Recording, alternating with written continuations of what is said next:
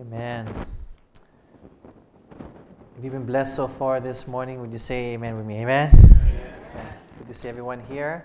And I invite you to turn in your Bibles to Genesis chapter 2, verse 7 as our opening text as we go through our study. And focusing on our higher calling, God's purpose for us in our lives. Genesis chapter 2, verse 7. Our high calling that God has for us. We're going to be looking at relationships this morning. Uh, I feel impressed to go in a little different direction than my sermon, but Genesis chapter 2, verse 7, and we'll be looking at how the gospel is all about relationships, and not only because really the, the Ten Commandments is a relationship, the first four commandments is a relationship with God, right? Loving Him and obeying Him, and the last six is our relationship with each other loving in each other and serving one another. And that is the whole law is all about love and relationship. So we're looking at this morning and God's plan and purpose for every single one of us and how God planned it all out and how we should have relationships. And I pray this morning that God will reveal to us his love that he has for us that we may respond to it. Let us pray. Father, as your word is open, we humbly ask for you to be our teacher to help us to see what you want us to learn and apply it in Jesus' name. Amen. Genesis 2, verse 7. I want to look, point out the plan that God has for each one of us and what is our higher purpose. What is the purpose that God has called you to? Notice it says in Genesis chapter 2, verse 7. The first purpose, there's four purposes we're going to go over. Four purposes for your life that God has for you. Let's look at purpose number one. First of all, the Bible says here, and the Lord God formed who? Man of the dust of the ground and breathed into his nostrils the breath of life, and man became a living soul. Now, so here we have that God just created, you're going to find in the story, God just created. Who did God create first? Was it Eve first, or Adam first, or did he create them exactly the same time? How did he do it? Adam first, right? So God created just Adam. So, in other words, there was a time before God, when God created Adam, there's some time where He created him, and then after that, things happened where the spouse came. So, there was a period of time in the Bible where it was just Adam and God. True? So, in other words, the first thing that God wanted, the first purpose that God wanted for Adam was to have just a chunk of time where He wanted to spend time just with Adam alone. So, the first purpose God has for you is before anything else comes into your life, He wants you to have a relationship with Him and Him alone before you do anything else in this world. What do you say? Amen? He wants you to love Him. Why? Because He loved you first. And because He initiates and loves you first, because of that love, He wants you to respond and then respond to the love and serve Him with all your heart, your mind, your soul, and your strength. And when you have that, you'll be truly happy. I want to be happy. How about you? Amen? So the relationship with God. So Adam was all alone. So the first purpose God creating you in, in creating man was for you to have a relationship with Him first before anything else comes into your life. The second thing we have here, look at Genesis chapter 2, verse 15. Knows what the Bible says. This is the second purpose God has in creating you. First purpose, you have a relationship with God before anything else. The second thing was this. And the Lord God took the man, Adam, and put him into the what? Garden of Eden to do what?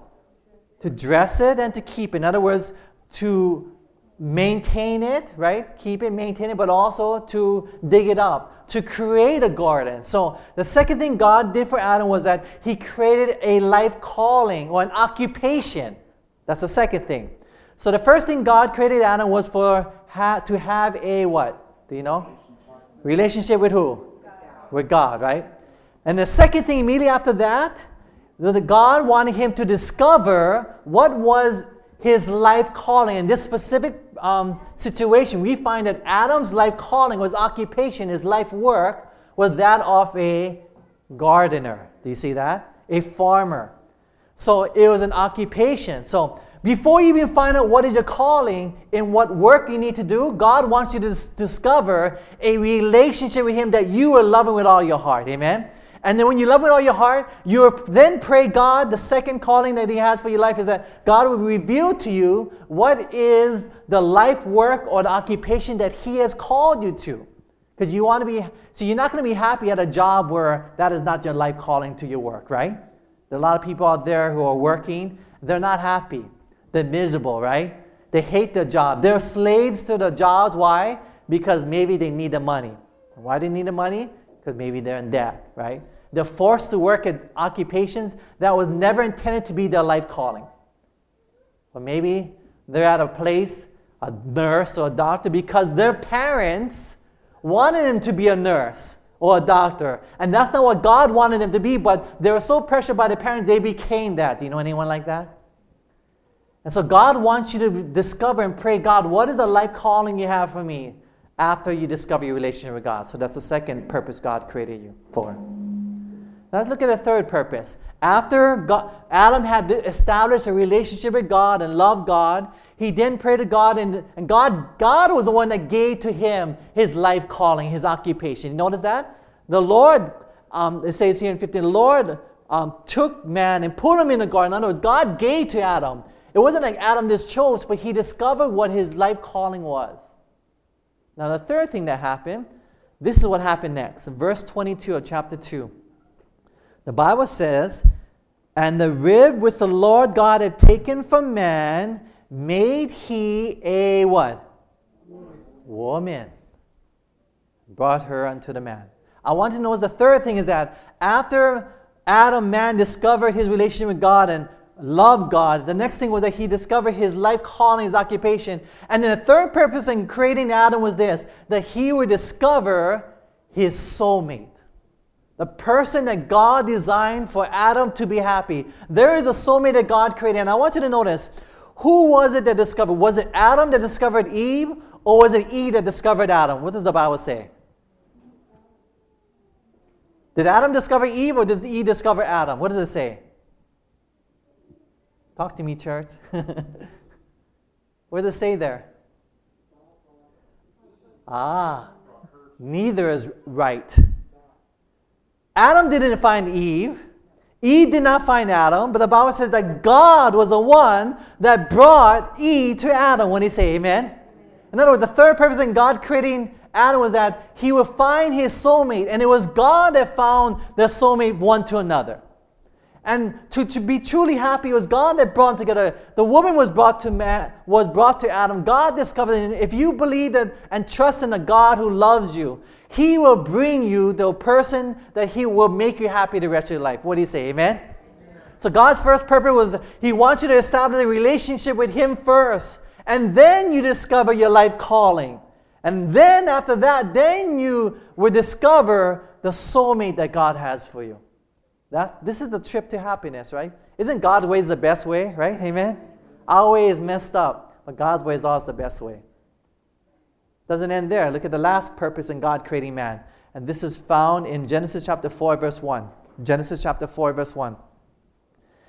This is the last purpose in creating man. It says, And Adam knew Eve. Now, that word know is intimate, as in sleeping together. So the Bible says, Adam knew Eve, his wife, and she conceived and bare Cain and said, I have gotten a man from the Lord. So, what was the last purpose in creating man? That they were what? Have children, yeah? good, good try. but they will have they have children, right? And so, it, in other words, that's why it says, "Be fruitful and what? Multiply." Of course, when you sleep together, you gotta get naked. I'm sure, right? so that was. So you have these four purposes, right? So you have. So God wants you to have. First of all, He wants you to have a relationship with Him first, right? To love God. Then the second thing he wants you to have is to have what? Find your what? Life calling, your work, which Adam found he was a gardener. And then the third part is that God wants you to discover what? Your soulmate, right? And then after you discover your soulmate, then he wants you to have what? Children. Does that make sense? It makes sense because, you know, you, in order to have all of that good things, you must have a relationship with God first and love Him first and discover your, your life calling in your work, right? To have to find out what is your true life calling.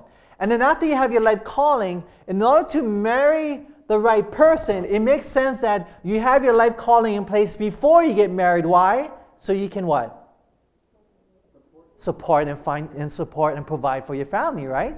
So that's why God put it in a specific order, right? And also, you have a relationship with God before you get married. Why? So that you would treat your spouse with the love that God gives in your heart to love and how you should be loving from the Word of God. What do you say? Amen? If you have a relationship without the love of God, you're going to mistreat your spouse. God made a specific order, right? And then God put children at the end, and He made sure you had a relationship way in the beginning. Why? So that you will love your children, you will respect your children, you will train them up in, in the ways of God that when they become old, they will not depart from it, beloved. What do you say? Amen? And that's the purpose why God put in those orders.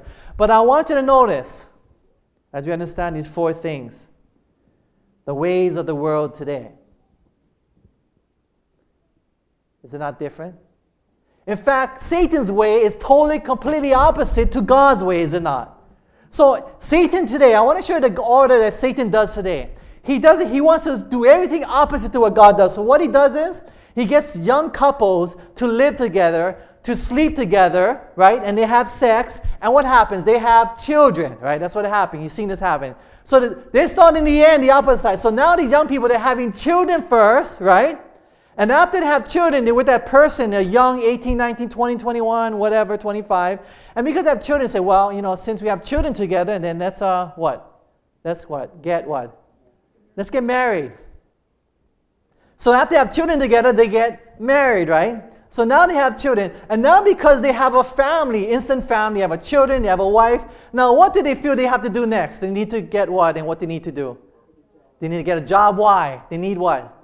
money. So now they get a job and they get money and they go to work, right? That's the third thing.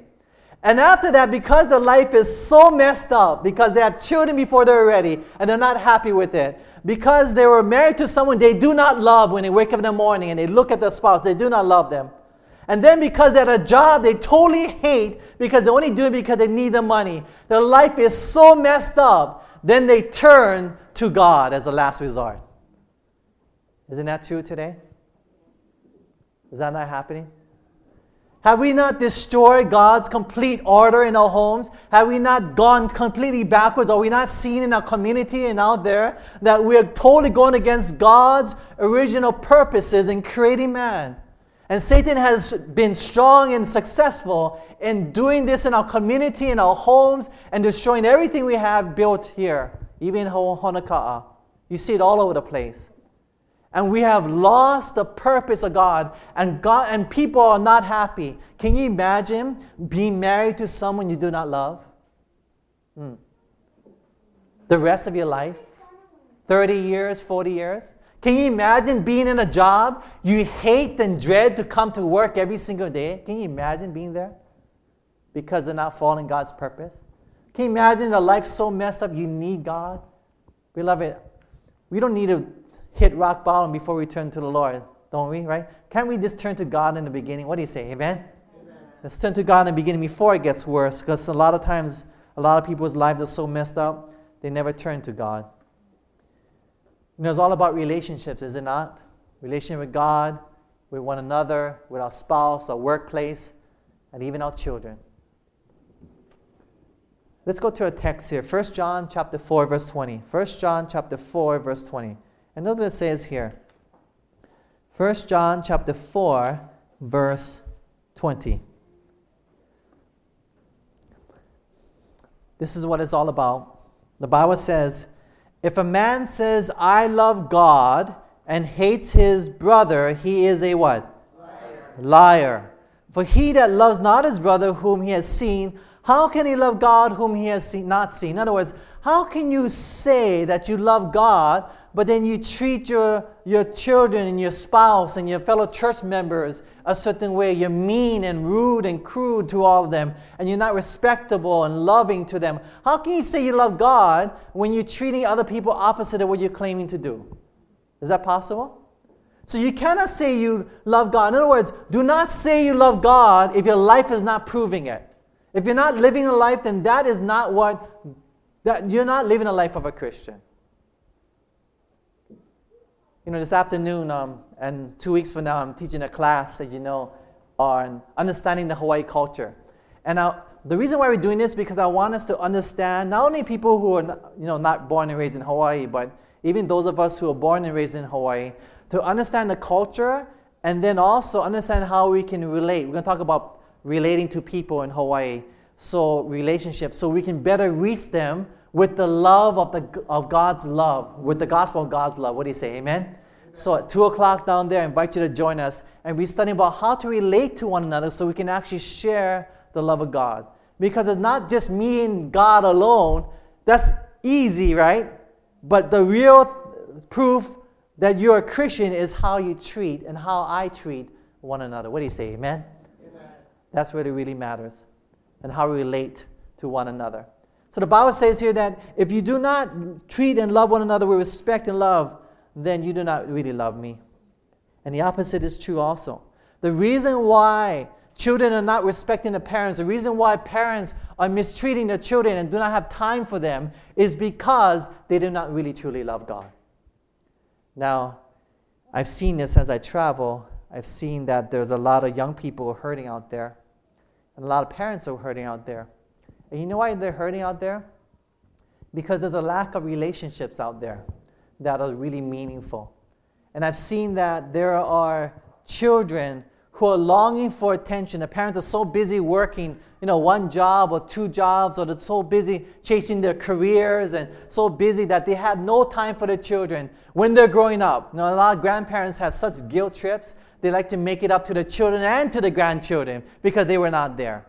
I've seen that here happen a lot. But God wants us to restore relationships. God wants families to be together. And there's a lot of hurt. You know, I know that there's a lot of bitterness out there. You know there's a lot of bitterness and pain and hurt and people mistreat one another? Because if you go back to the cause of the problem, you're going to find that there's a lot of pain and hurt within their very own homes. Between the very own relationships, between the husbands or wives or the children or the parents or the fathers or the, or the mothers. When the home is right, then your heart will be right. And going before even the home, in order to get the home right, our relationship with God must be right. What do you say? Amen? Amen. This going backwards. In other words, our homes need to be restored. But you cannot restore it without God's love. You gotta have experience, you gotta experience God's love in your heart. And when you experience God's love in your heart, it will change you, it will transform you. And you know, if you want to, there's a prayer we, that we need to pray. And that's this is the prayer. Lord, change my home by changing me. What do you say? Amen? Amen?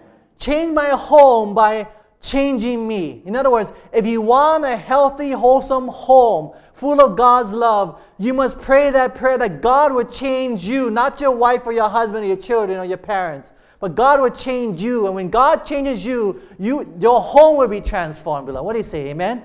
And God wants you to change for the sake of your family. My question how much do you love your family? Do you really love your family?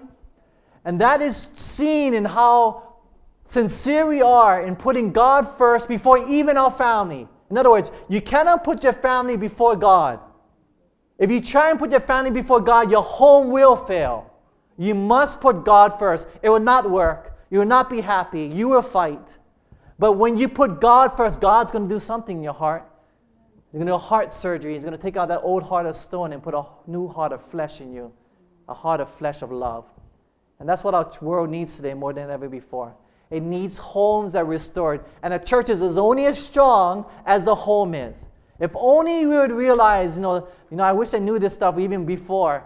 But our young people need to know this lesson that we need to put God first, as Adam did, then get our life in order with our occupation, then have a family, and then things will go right. But when we go backwards, we make a mess of this, not only of our lives, but of the lives of those around us. You know, it's all about relationships. Turn me to Malachi chapter 4, verse 5 and 6. Malachi chapter 4, right before Matthew. Malachi chapter 4, verse 5 and 6. This is the last prophecy before Jesus was to come again. And that's this.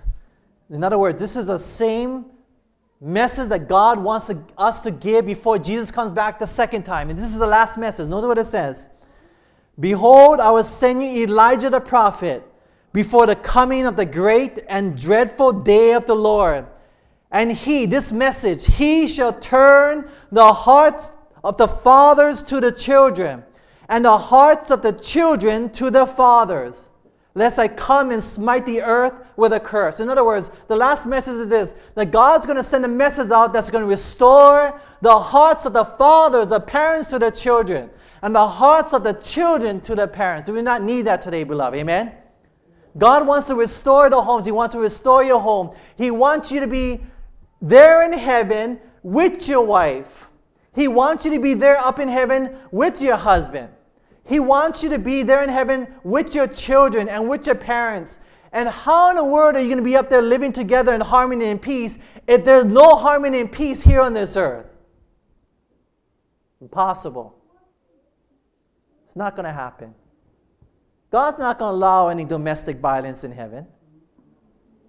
God's not going to be yelling, neighbors yelling at each other, spouses, and beating each other up. That's not going to happen. God's not going to allow no coldness or um, hardship between husbands and wives and children. That's not going to be allowed in heaven. God wants to change our hearts now, beloved, so we will enjoy heaven. What do you say, amen? amen.